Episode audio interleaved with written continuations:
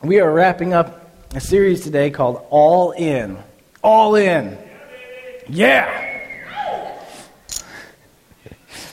We started this at the beginning of the year, and we talked about um, we talked about us as a church and, and us personally, because obviously you guys are the church. We come together, and, and, that's what makes up the church. It's a group of people who walk together, you know, learning about God, and walk together in regards to us serving this community. And we talked about 2014, and man, it was it was a great year, definitely a banner year, one of the best years of ministry we've ever seen, the best year.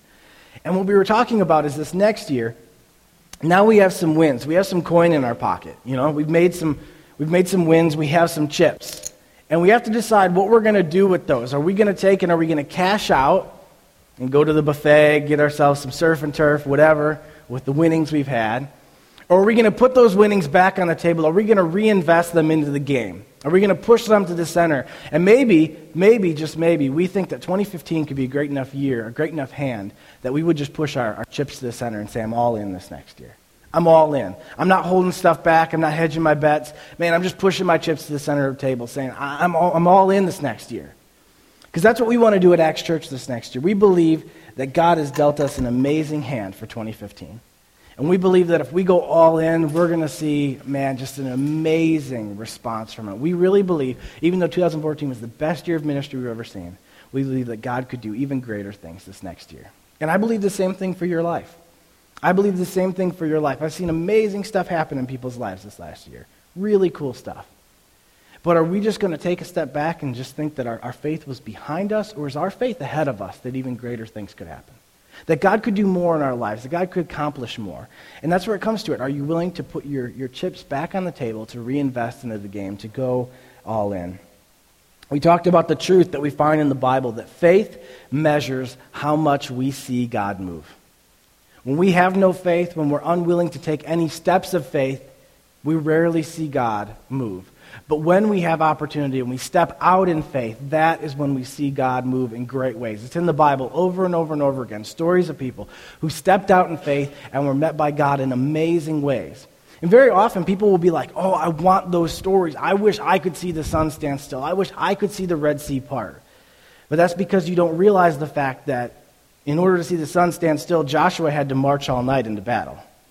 And in order to see the Red Sea part, Moses had to stand against a gigantic body of water and watch as armies were coming towards him. You see, those were moments of faith. And when they stepped out in faith, that's when they got to see God move mightily. So I am trying to prod you. I am trying to poke you. I am trying to push you into stepping out in faith in this next year, both by yourself and us as a church saying, let's step out together in this next year. At Acts Church, we have kind of a simple mantra that we live by. It's love God, love everyone. We took that from the Bible, didn't come up with that, like I said last week. Every good thing you'll see, whenever you're like, oh, that's so smart, we just stole it from Jesus. That's how we do stuff here. We just take it from Jesus and, and we use it. Love God, love everyone. It comes from a story in Matthew 22, 35 through 40. If you're here last week, you heard me read this, but I'm going to read it again. It says, One of them, an expert in religious law, tried to trap him with a question. This is a religious dude talking to Jesus. He says, Teacher, which is the most important commandment in the law of Moses? And Jesus replied, You must love the Lord your God with all your heart, all your soul, all your mind. That's the first and greatest commandment. And the second is equally important love your neighbor as yourself.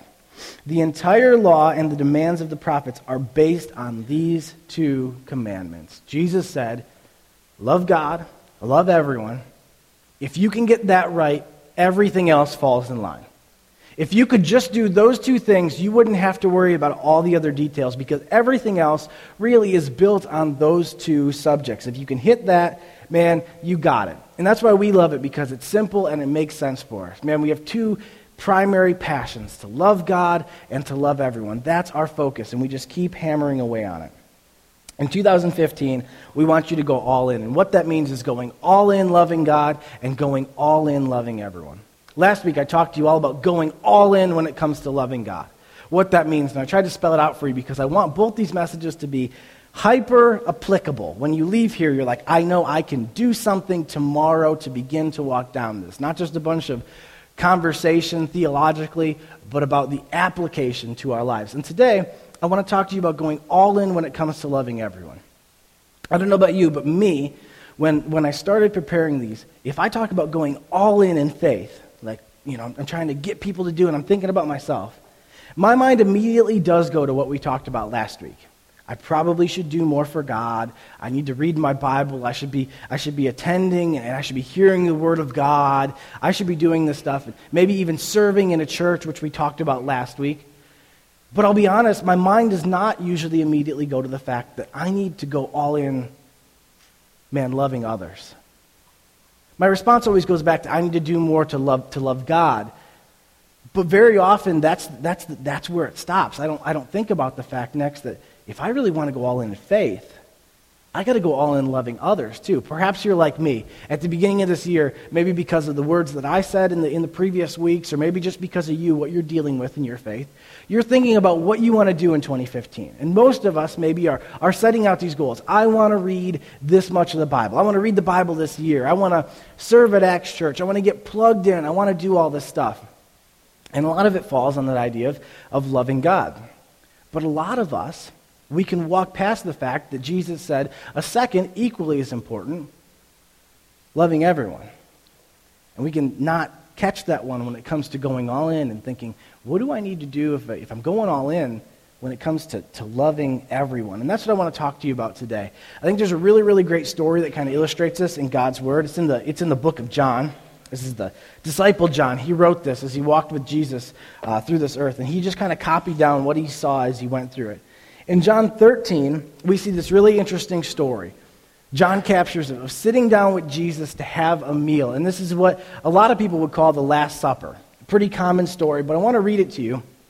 I want us to take a look at it because I believe it is great application to this. So this is what it says. I'm going to read through it. You can follow along with me. You have a Bible. You can turn to John uh, 13, 1, or you can read up on the screens with me as well if you'd like to. Here's what it says. Before the Passover celebration, Jesus knew that his hour had come to leave this world and return to his Father. He had loved his disciples during his ministry on earth, and now he loved them to the very end. It was time for supper, and the devil had already prompted Judas, son of Simon Iscariot, to betray Jesus.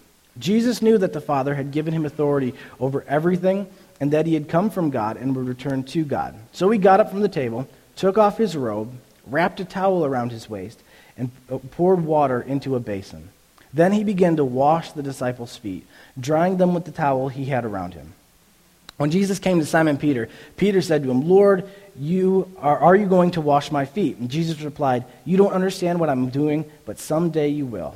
No, Peter protested. You will never wash my feet. This is common if you ever read through the Bible. Peter was like, man, he was like all or nothing. He was a loud mouth. But man, he really, really went for it. He says, No, you'll never wash my feet. Basically, because I mean, it's Jesus, right? This is his leader. Jesus replied, Unless I wash you, you won't belong to me. And here's Simon, of course. He exclaimed, Then wash my hands and my head as well, Lord, not just my feet. He swings back the other way, extreme. And Jesus replied, A person who was bathed all over does not need to wash except for his feet to be entirely clean. That's, you know, old school, like Jewish tradition type stuff. And you disciples are clean, but not all of you, for Jesus knew who would betray him. That is what he meant when he said, Not all of you are clean. After washing their feet, he put on his robe again and sat down and asked, Do you understand what I was doing? You call me teacher and Lord, and you are right because that's what I am. And since I, your Lord and teacher, have washed your feet, you ought to wash each other's feet. I have given you an example to follow. Do as I have done to you. I'll tell, and I tell you the truth slaves are not greater than their master, nor is the messenger more important than the one who sends the message. Now that you know these things, God will bless you for doing them. Now, Jesus, obviously, um, Jesus was all in. Last week we looked at, we looked at Daniel, and uh, this week we kind of stepped up our game a little bit. We went right to, the, right to the Savior. But none of us would question the fact that Jesus was all in when it came to his faith, right? I mean, it's Jesus. He was all in, he was 100% there. And we realize the fact that, that, that Jesus gives us this depiction. So we want to look at the story, and I believe there's things that we can pick out of it that are really, really important as we say we want to go all in loving people. Last week, when I talked about going all in loving God, I, I found two basic, um, basic things. It was, it was growing closer and it was serving. And I realized when I was thinking about, about loving others and just love in general, I realized that's the key. Love in general, that's the key. Growing closer and serving. Really, that applies in, in all these different areas of love in our life. So I want to look at those same two principles in regards to loving others instead of just loving God like we talked about last week. Jesus obviously really loved these men. It says it, so I mean, we, we trust it because Jesus made it clear. Um, John wrote it down and he could tell because he literally says, you know, Jesus loved these people. Well, he was one of them. So he was writing his own experience of saying, it was really obvious Jesus loved us. I mean, he made it clear with what he did. I could tell Jesus really, really cared for us. So that's telling because he's the one who's writing it. It's not like Jesus wrote this story about himself so he could like say like, yeah, I loved him. They might not have known, but I loved him. John was one of the guys, and he says, man, it was, it was obvious. Jesus loved us. John 13, 1 says, Before the Passover celebration, Jesus knew that his hour had come to leave this world and return to his Father. He had loved his disciples during his ministry on earth, and now he loved them to the very end. Jesus spent time with these men, significant time with them. He really, really cared for them. And here's what I want you to see because this is what's so important. It says that he knew his time had come to an end here on earth. This is important, okay? Jesus knew that, that this, was, this was like his last day he had. Tomorrow he was going to be betrayed, he would be beaten, he would be crucified, and he would die. And on his last night here on earth as a free man before he was murdered, he didn't preach a message to thousands of people. He ate dinner with 11 of his closest best friends. That's telling, isn't it? On his last night here, he didn't call together and rally thousands of people. He sat down for a meal with his 11 best friends and he shared a meal with them and talked with them, made sure they understood how he loved them, how he wanted them to love each other. Very, very telling. Jesus had thousands of people who listened to him. Thousands upon thousands that, that came and he would do miracles and he would speak and they would revere him and say, This teaching is unlike anything we've ever heard before. It is so glorious.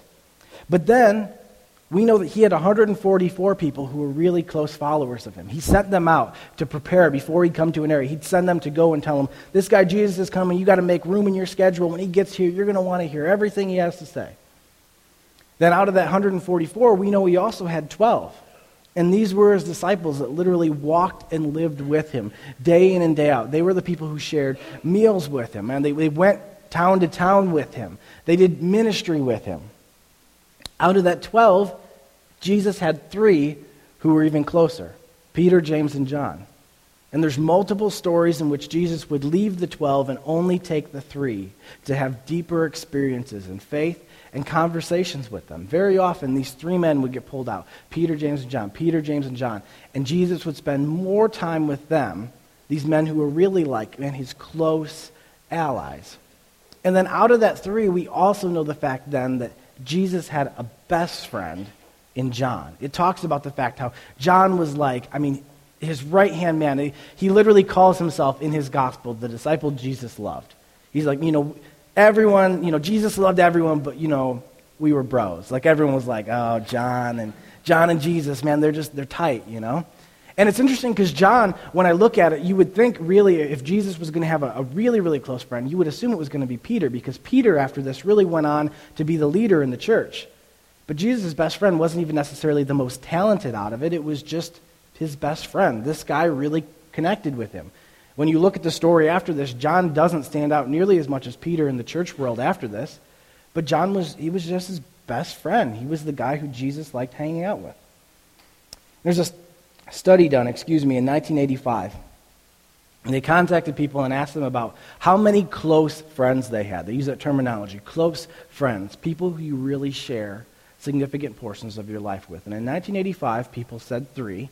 They repeated the study 30 years later, and they found that it was already down to only two.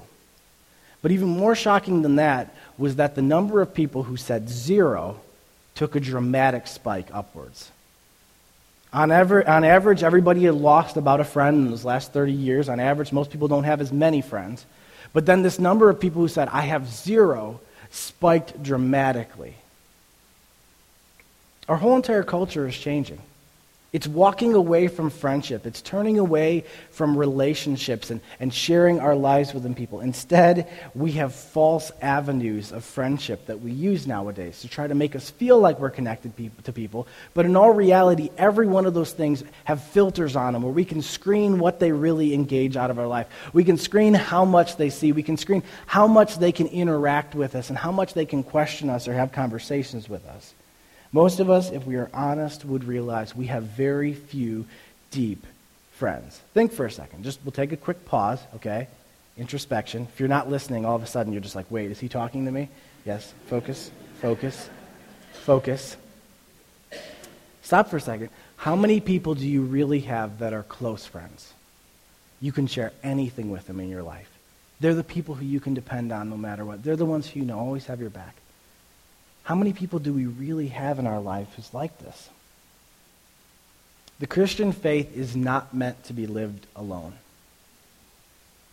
Unlike just like, you know, any other type of faith that we could talk about and thoughts, the Christian faith is so rooted in the fact that we are supposed to have relationships with other people that we're supposed to have friends and we're supposed to share our lives with other people. It is a communal faith from the very beginning, even down to the fact that our God is literally Trinity. It's three in one, it's three spirit in one. And if you're like confusing, yes, always will be, always has been. People have been talking about it for thousands of years. If you can't quite get it, you're in good company, okay? But we serve a triune God, meaning that our God is not just even singular, but he's singular and plural at the same time. Three intimate persons together in one God. That it's very, very communal through and through. That, that every time, man, when Jesus was teaching and stuff, it was always about people and their relationships with other. Even when he sent them out, he didn't send them out alone. He'd send them out in twos. It was so relational in all sense of what our faith is. And needs to be today, even despite our culture becoming less and less and less friendship oriented. But it needs to be the right others. It can't just be the fact that you need friends, you need to have the right friends. Proverbs says this, and parents will say amen. Proverbs 13:20, walk with the wise and become wise, associate with fools and get in trouble, right? Isn't that what all you parents are trying to teach your kids every day? Walk with wise, become wise, walk with fools, get in trouble. That's what you're trying to teach them. The same goes for you, mom and dad. The same goes for you, single person. The same goes for you, college student. And you walk with wise, you become wise. You walk with fools, and watch. Sooner or later, you're going to get in trouble. Those things that those people do are going to get painted right over top of you.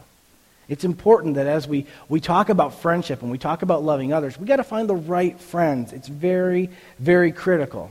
So I want to encourage you, of course, this would be the standard application to all messages in, in Christian faith, but especially when we talk about the whole love everyone right now, what I want to say is when it comes to getting closer, I want you to be like Jesus. I think Jesus gave us an amazing model to it. He had 144 people who he knew, who he was acquaintances with. Take a look around. Around 144 people. A little more. Usually we're more around like 175 in here, but pretty close, okay? Here's your community. People who you're acquaintances with. You bump into them. They're good influences. You talk with them. You create new acquaintances by sticking around before church, staying around after church. You talk to people, and these are your friends. Of course, you have other friends, but here's a great community. Jesus had 12. That's the average number of our subgroups. That's the average number of attendance inside of our subgroups that we're trying to tell you you need to be a part of.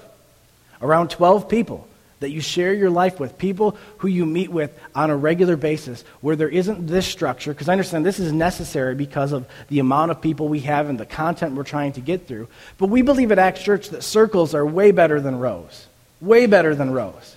When we can get together in a circle and everyone can just talk about what their faith is, is doing in their life, great things happen. Very, very often, and, and I don't take offense to this, there are greater things happening in subgroups throughout the week than, than listening to my message on Sunday morning. Very often, because that's where the application happens. That's where the questions happen. That's where the faith happens. That's where people pray for each other and care for each other if you're going to be part of Acts in this next year, if you're going to say, I'm going to go in, you cannot do that without becoming part of a group.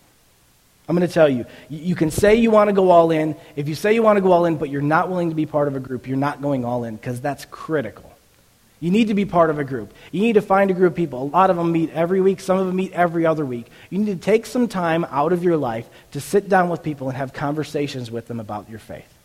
You need to find a group of people to sit down with and have this talk. Some of them talk about the messages, some of them talk about curriculum, some of them watch videos together. If you say, you know what, I don't, I'm not really good at connecting with people, it'd be really great if like the church did something where they hosted something where like the group leaders were there and you could come in and you could just meet them and you didn't have to set up stuff.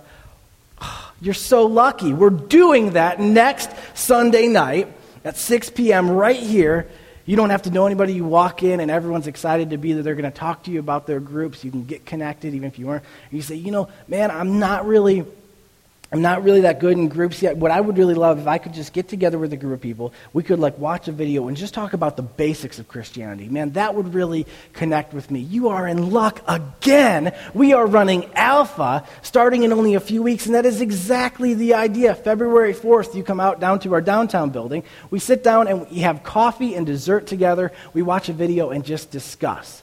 Not trying to force any information down your throat. If you said, yeah, Cameron, I'm, I'm not even a Christian yet. I'm just, I'm just here because I, I thought I'd check it out. Perfect. We would love you to be at Alpha because the best Alpha groups are ones where you have people who are pre Christians, Christians, people who hate God, people who love God, and we just talk about faith.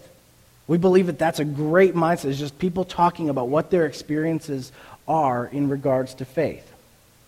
You need to join a group, it's critical. You need that group of 12 people who you're sharing your life with. Jesus then had three, and he had one, and these were his best friends. And this is why we're so passionate about groups. This is why we're so passionate about you guys sticking around. Because we believe, what we say at Acts Church is we believe everyone needs a high five, H I 5, human interaction with five key people. We think it's, it's absolutely critical. We want every single person in our church to find three friends that they walk through their faith with. Three people. You're going to find them in groups. You're going to find them by hanging out. You're going to find them by serving on Sunday morning. Three friends who you can share your faith with, and you're walking through faith at the same time. We want you to find one person who's smarter than you in faith, somebody who's been through more trials, somebody who's walked down more roads that you can sh- share your life with, and they can speak wisdom into it. Now, I'm just going to tell you right away I don't have time to be all of your guys' person. I'll talk to you on Sunday mornings. I'll share the message with you. I love to pray with you.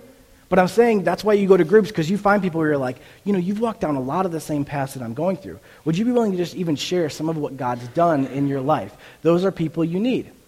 And then you need to find somebody who's earlier in their faith walk than you are. And you need to be that investor. That same person you're looking up to, you need to be that person for someone else and say, you know, I don't know everything, but I will tell you, you know, what I know. And I will encourage you in what you're doing. This is really, really good because you know why? You're going to hate that I'm going to say this, but it's true. I can make better decisions for your life than you can. It's true. Because I won't make them out of emotion. I'll look at the facts and share with you what actually it looks like. When you say this, this, this, and this, I'll say, you know, it looks like this. And you'll say, but what about this? exactly. Because I'm not experiencing the emotion of it. And sometimes that wise word from somebody or maybe somebody who's just praying for you and asking God, would God reveal something to you? Man, it can be critical in regards to us walking through our faith. It's so important. This is great, being part of this relationship and this conversation, and you're going to hear God's word. You need to have friends. I'm going to tell you, and this is why it's so critical. We believe that if you don't find that high five, you're probably going to burn out and you're probably going to walk away. You got to have people who care about you. You got to have people who you care about. And the Christian faith is meant to be relational. It's meant to be this relational, conversational faith. And if we don't have that, I'm not saying that you can't, because I'm sure there's people who are. They've been saved on some lost island somewhere, and they can sustain because of what God's doing, and God's grace is great. But I'm saying your likelihood is far greater that you might walk away when you have no friends that are encouraging you, only friends from your previous life which are discouraging you. It's important we have those people who are walking with us who are saying, you know, I know it's a bad day, you can make it. Instead of your friends who are like, yeah, it's a bad day, you should probably give up on that. That's not the person who you want speaking into your life all the time. You need these friends. So if we're going to go all in when it comes to loving everyone, first of all, you need to grow closer to people. I guarantee you, all of us could really, really use to take a step forward in faith. And I know it's uncomfortable, but if we were to develop more friendships, I guarantee you, all of us would be far more joyful in our lives as well. Very, very critical. Second, we need to serve. We need to serve when it comes to loving everyone. So we need to grow closer. We need to serve. Jesus did this. He made it really clear in John 13. Let me read these verses for you. John 13, 4 through 5 says So he got up from the table, took off his robe, wrapped a towel around his waist, and poured water into a basin. Then he began to wash the disciples' feet, drying them with the towel he had around them. Skip down to verse 12 through 15. After washing their feet, he put on his robe again and sat down and asked, Do you understand what I was doing? You call me teacher and Lord, and you're right because that's what I am. And since I, your Lord and teacher, have washed your feet, you ought to wash each other's feet. I have given you an example to follow. Do as I have done to you. So, starting next Sunday, we are going to start a foot washing ceremony every week down front. Thing. It's funny. I couldn't even keep a straight face when I said that.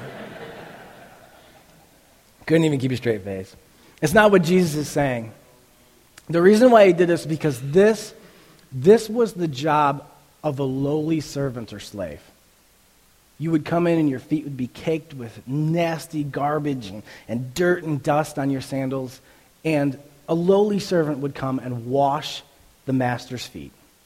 And Jesus, I mean, their Lord, their King, the one person on earth who shouldn't have had to be humble when he was here, right? I mean, the Son of God. He kneels down and he washes their feet as if to say, and this is the idea, I'm not too great to serve you. I'm not too great to serve you because our kingdom, the whole Christian kingdom that we're looking for, God's kingdom we're looking for, is a kingdom in reverse. Where instead of gaining position where more people serve you, it's the opposite. Where gaining position means more people you serve.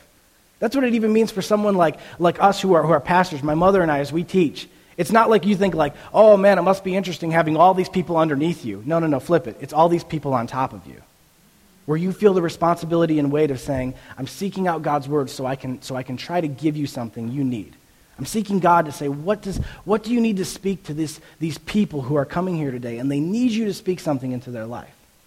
We become more and more like Jesus the more we become a servant. So if we're going to go all in when it comes to loving others, then we have to go all in when it comes to serving others as well. One is, of course, to be serving our friends. This relates, right? Jesus, a group of friends, serving each other, not being too high and mighty to be able to serve those friends. But where does that cut off? Is it just our friends? Is it just our, our church family? Is it just our, our subgroup? What is it? And Jesus actually spelled this all out. Back in Luke, after he basically said this exact same parable, you know, the stuff we're talking about of love God, love everyone, basically the exact same story afterwards, this guy basically tried to, he tried to clarify the situation. And, and the Bible actually puts it, basically, he tried to justify his actions, basically trying to figure out, am I doing enough or not? And Jesus said the whole idea, love God, love your neighbors. So this is what happens, starting in verse 29 of Luke 10. It says, The man wanted to justify his actions, so he asked Jesus, And who is my neighbor? Basically, to say, like, so who does this apply to, Jesus? Jesus replied with a story. A Jewish man was traveling from Jerusalem down to Jericho, and he was attacked by bandits. They stripped him of his clothes, beat him up, and left him half dead beside the road. By chance, a priest came along, but when he saw the man lying there, he crossed to the other side of the road and passed him by. A temple assistant walked over and looked at him lying there, but he also passed by on the other side. Then a despised Samaritan came along, and when he saw the man, he felt compassion for him. Going over to him, the Samaritan soothed his wounds with olive oil and wine and bandaged them. Then he put the man on his own donkey and took him to an inn, where he took care of him. The next day he handed the innkeeper two silver coins, telling him, Take care of this man, and if his bill runs higher than this, I'll pay you the next time I'm here. Now, which of these three would you say was a neighbor to the man who was attacked by bandits? Jesus asked.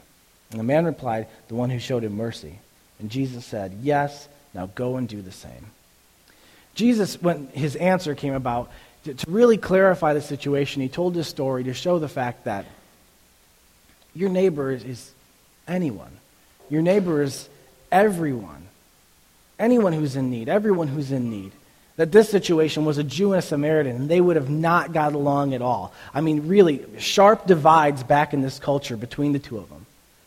Most Samaritans would walk by and say, Good for that Jew. He got what he deserved. That's like the cultural stuff, the sharpness that's in this. Maybe we don't hear because we're a long way past it.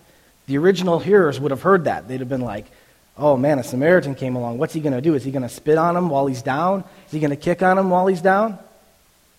He says, no, he picks him up and he soothes his wounds. Takes him and he pays for him to become healthy again, to take care of him. And Jesus basically just, I mean, just blew all of the limits out of the water with that statement. That's what he did. He says, all those things that you're thinking right now when I say love your neighbor, and you're, you're probably saying, well, here's probably the barrier, and here's probably the barrier. Jesus just comes through and just smashes through all of them. It says there's no line between who your neighbor is and who your neighbor isn't. Everyone is your neighbor. Whoever's in need, whoever needs your help, whoever needs, man, your service. We have to realize that if we're going to go all in, we have to be willing to serve. We have to be willing to serve other people. It's easy to talk about serving God, right? Because we think, yeah, God deserves it. God deserves my service. It can be harder to talk about serving others. Because very often they don't necessarily deserve it. We don't do it because they deserve it. We do it because Jesus commanded it. We do it for our God. We don't do it for them. Jesus spent significant amounts of time serving others who would never, ever follow him or thank him. Substantial amounts of time healing people, substantial amounts of time preaching to people who would turn their back on him and despise him, but he served them because that was our calling. That was his calling and our calling to follow him. Whether or not they're righteous or whether or not they deserve it. You're going to go all in, you've got to go all in when it comes to loving everyone with service. How can we do this? You can serve your subgroup. Join a subgroup, you become part of it. Man, serve that group of people. Is there something I can do to help you? One of the best questions you can put into your vocabulary is this really simple, really important. How can I help? Four words. How can I? Can change the entire situation. When people begin to share all the things that they're dealing with, to share the things, just you stopping and you can serve them so much just by saying, I heard everything you said. How can I help? Could I pray for you? Would it help if I just did something little? Would that take a strain off of you? What could I do? Serving others in that capacity, man, it changes everything. Even when we jump out of our subgroup and, and we step out into our, our day-to-day lives, our family, our workplace, our school, whatever it is, we need to begin to serve those people. Not need to think, like, man, sometimes they're the hardest people on me about my faith. We begin to serve them. You begin to be kind to them and you ask them, man, how, how could I help? Is there something I could do to make your day better? Instead of always focusing on making your day better, is there something I could do to make your day better? Man, that will mess people up. That will mess people up. They're mean to you. They're the people who, at work, man, they're always the ones picking on you. You come in and say, you know, you look like you have a lot on your plate. How, how could I help? What? And you could just change somebody's day like that. You could change someone's perspective on you. You could change someone's perspective on Jesus that quick. We need to serve others. Another great way, this is why we love being a church, is because we have opportunities as a group of people that we would never have on our own. Every year we do kindness events in our community. We partner with the city and we do events for families and we do all different things throughout the year where we serve our community. We call them kindness events. And I want to encourage you, there's a great opportunity because we do all the legwork. We do all the pre-planning, we do all the everything up to it, we do all the follow-up afterwards. It's so much easier you say, "Oh, I'd love to do it, but if only there was a way." You literally sign up on a sheet, you show up, we tell you, "Here's what you can do to serve this community." You do it and you get to be part of something where we get to reach a whole bunch of people. Hometown Halloween this last year, we had like 5, 600 people there. We got to give them all a free lunch. We got to give all their kids, their kids got to go to a petting zoo. Their kids got to go through this hay maze. They got to play games. People walk away going, you know, I don't think I really believe everything that, church believes, but I believe in how cool they are and how nice they are. I can get behind that. I've had multiple people say to us who are pre Christians, don't want to come to our church, say, man, the stuff you do in this community is really cool, though. Man, my kids went to that. That, w- that was a great time. You see, we serve them. We serve them with kindness, and we go out and we do that. And that's so critical to our faith as we grow. When you get to do that, man, it, it grows you. Something inside of you changes when you do it. We not only have our kindness, but we have our help strategy, which is our missions and ministry tr- strategy. H E L P. It's hungry, enslaved, lost, and plagued. And the groups of people who they have deficiencies that we can help meet in their life. We not only have global partners where you can give to them if you want to financially, or you can even see sometimes there's actually like missions opportunities to be part of them. They're all organizations that are killing it when it comes to these different areas. You can also serve locally. Every one of those things have a local branch here that we help with. We help with pads and we help with the food pantry and we help with Freedom House and we go and we do things with them. This next year, we'll be doing a service project at every one of those organizations, and you can sign up and you can go and you can serve there. Not only that, but we have people who they're like, oh, I wonder what I could do with this. Go and serve at those places outside of us doing a special day. Find a place to serve. Whether it's one of these three, which we know are really, really great, or it's another place in your community, begin to serve other people. It changes us.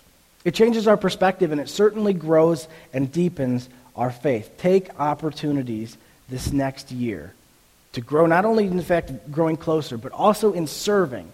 Take up that, that I guess, that charge and say, this next year, I'm not just going to use every last minute of my day, of my week, of my month and year on stuff that I want to accomplish for me.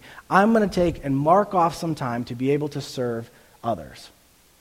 So, this next year, you, you, lock back in. You were asleep again. I got you. You. What are you going to do in this next year to go all in when it comes to loving everyone? What are you going to do to push your chips to the table? What are you going to do to step out of your normal pattern? I do not want you, in just a second, when I finish this service, just to stand up and walk out. I need you to find what your application is today. Perhaps your application today is saying, I really, really need to go all in when it comes to, to growing closer, when, when I talk about loving everyone. I haven't been part of a group. I need to be part of a group. I need to go back to guest services. You need to talk to Amy and say, Can you put my information down? I want to be here for this group link next week. Maybe that's your application. You say, Next Sunday night, I'm coming here. I'm going to hear about this. I'm going to find and just say, Is there something I could be a part of? Try it out. Literally, try it out. Even if you don't like it, that's okay. But try. I wonder how many opportunities we miss in our lifetime just because we don't have the courage to try. If you don't like it, that's okay, but try. Have the courage. Perhaps you're going to grow a friendship with someone in your group. You're going to be intentional about asking them out for coffee or spending a little bit of extra time with them. You're going to stick around and talk to people after church instead of running as soon as service is over. Maybe you need to really step it up when it comes to serving. You've never, ever participated in one of our kindness events in one of our help days. You've never been part of that. And you say, this next year, when, the next time we do one of those service projects, I'm going to be there. I'm going to give some of my time. Maybe you say, you know, I would really like to help on a week to week basis. We have groups of people who go in and they serve meals at pads every single month. And you could say, I could make food. I could be part of that. That's a way that I could serve. When we do our kindness events, maybe it's coming and being a part of that, inviting people to it. Or perhaps you say, uh, when it comes to serving others, maybe you're at a place where you were already part of a group, and maybe your way that you're going to serve others is by going to Amy and saying, I was part of a subgroup, and I'm going to step up and I'm going to lead a subgroup. I'm going to invite other people from this church, and I'm going to try to serve them and make sure that they grow closer to Jesus in this next year. We cannot go all in without going all in loving everyone. It's critical. It's the only way to do it. So we believe this next year that if we step out, we see Jesus move in amazing ways. We talked about 2014, 2015 is ahead of us. Are we going to keep the chips or are we going to push into the center of the table?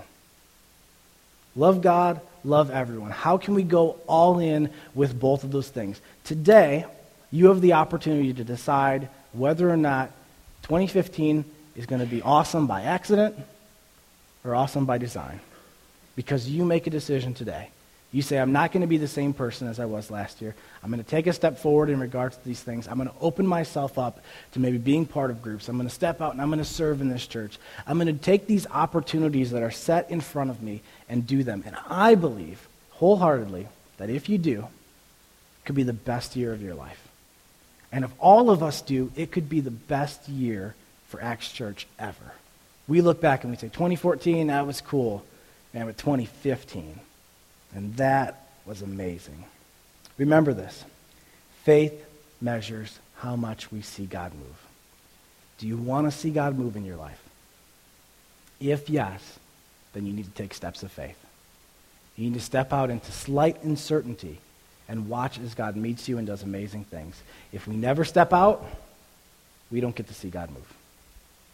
So take that next step, whatever it is.